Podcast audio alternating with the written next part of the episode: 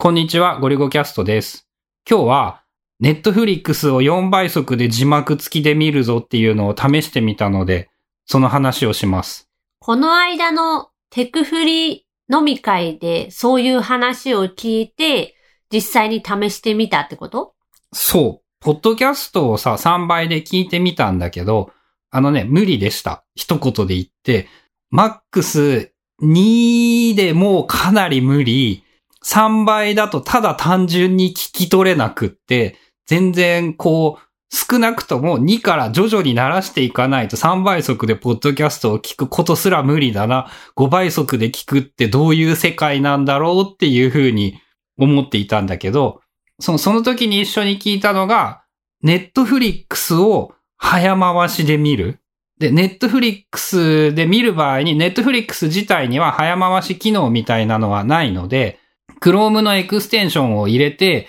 パソコンで見るっていうことをしないといけないんだけど、その Chrome のエクステンションを入れて見てやると、ネットフリックスってすべての動画に字幕がついてるんだよね。多分100%だと思うんだけど、で、その場合、例えば4倍速で動画を見た場合でも、聞き取れなくても、字幕があれば、字幕が読めるから、物語がわかるんだよね。で、何個か試しに見てみたら、そのね、少なくとも4倍速で、話の筋を追っかけるということは可能だった。で、いくつかいろいろ試してね、むしろ快適だったのはね、海外のドラマというか、ネットフリックスで今、ウィッチャーがすげえ話題になっているんだけど、なんか何回見ても面白いと思わなかった、思わずに5分10分でやめてしまって、第1話の半分ぐらいまでしか進めてなかったんだけど、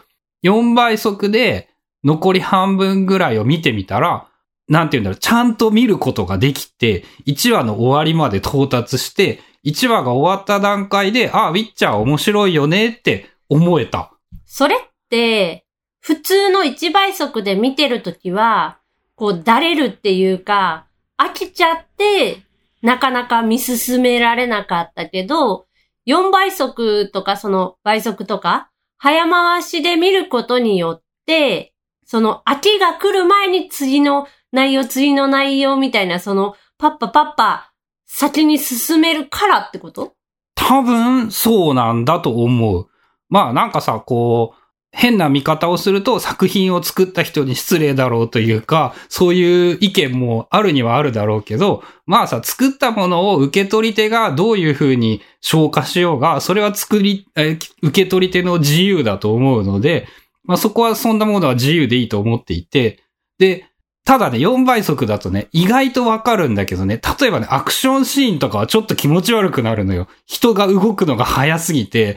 なんかもう何をしているのか本当にわからない？とか、なんかね、ストリーミングの品質、回線の速度が足りないのかね、画質がめっちゃ落ちる。で、4倍で見ようとすると、さすがにやはりね、アニメとかも何個かちょっと見てみたりしたんだけど、その、さすがにちょっときつい。なんかこう、修行のような状態になってしまって、ちょっとずつスピードを落としていってみたら、なんかね、2.5倍ぐらいの段階で、俺にとって快適に楽しく、なんかその、見ることができた。早回しで見た後に、だんだんその再生速度を落としていくの。そう、さすがに4は無理だな。ちょっと3にしてみようってちょっと見てみて、3もちょっと辛いかな。2.5ぐらいにしてみようって言ったら、なんか、4だとね、本気を出してこう、よし、見るぞ、頑張るぞってやらないとこう、本当に話が吹っ飛んでしまうんだけど、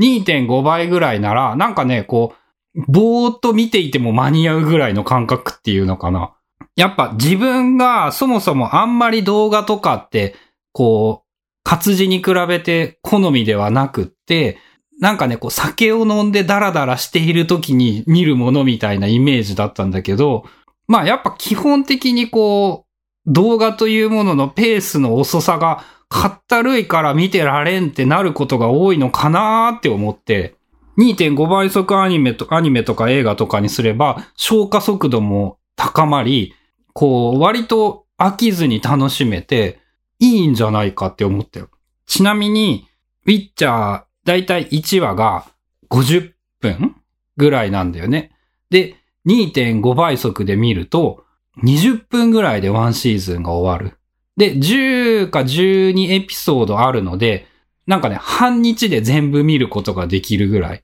これだったらね、なんか普通に楽しみながらね、なんかアニメとかも一個見てみるのもやっぱ、こう、テンポ遅くて長くて、すごい時間を消耗するような気がしていたんだけど、なんかこう、みんなが話題にしていて、ちょっと気になったものをちょっと見てみよう、話の筋を追っかけてみようだったら、もうなんか、これは結構いい技だなって思った。まあ、多分、その、映画とかでも、向き不向きがあるとは思うんだけど、普段自分が見てるような映画だと、ちょっと向いてないかなっていう。基本さ、アクション系のドンパチ映画が好きで、割と、その、シーン切り替えっていうのをテンポがパッパパッパ変わっていくような映画を普段よく見てるから、それを例えば2.5倍で見ると、結構その字幕を追うだけでも辛いかなっていう、まあ、セリフが入ってると。まあ、それで言うとね、多分俺も割と好きなのが、言ったら、こう、ジャパニーズヒューマンドラマ、小説を元にしたような映画コンテンツとかが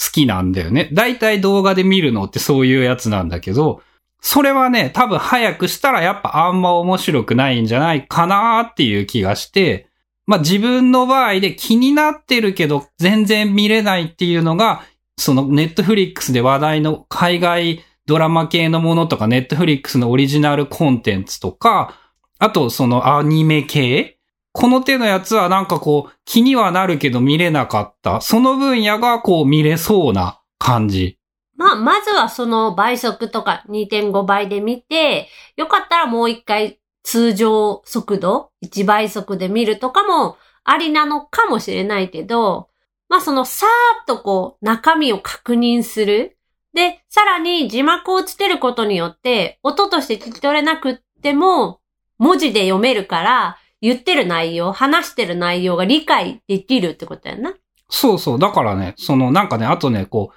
スポーツ的な楽しさというかね、フォトリーディング的な楽しさというかね、やっぱ集中するからね、ひょっとしたら時間とかも早く流れるような感じもして、こう、やっぱかったるい時間を過ごさずに動画を見られるというか、まあやっぱ俺動画を見てるとすぐに飽きるのはかったるいという感情があるからなんだろうなっていうのを改めて思った。それって、その拡張プラグインを入れて早くしてるっていう話だったけど、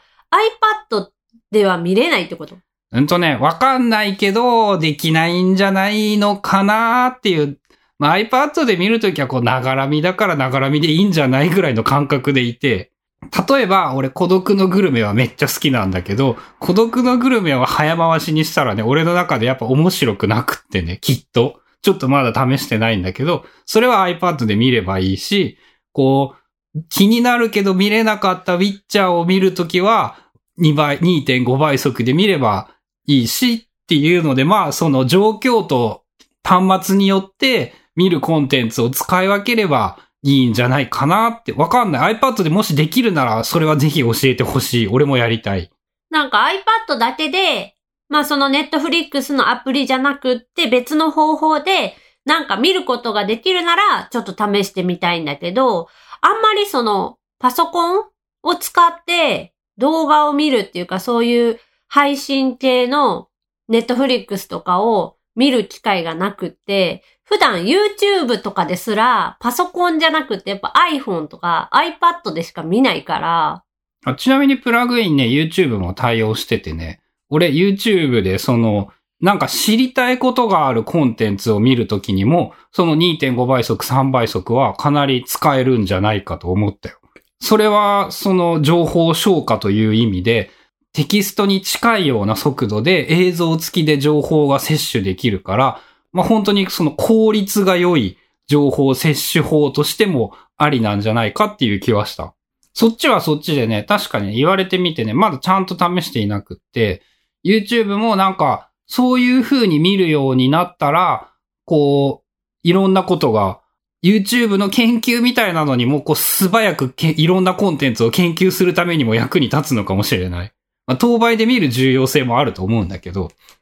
という感じで、多分、向いてるコンテンツ、向いてないコンテンツとか、好き嫌いっていうのはあるんだけど、なんかね、早回しで動画を見るというのは考えたことが今までなくって、こう一度やってみても悪くはないんじゃないかなっていう気がしました。あと早回ししてもね、音は高くならないんだよね。その、ピッチは変わらずに速度だけ上げてくれるので、なんか、ゆゆゆゆゆっていう変な感じにはならなくって、この声のままペースが速くなる。まあ、そのあたりもよくできてて良いのかな。それ結構大事だよね。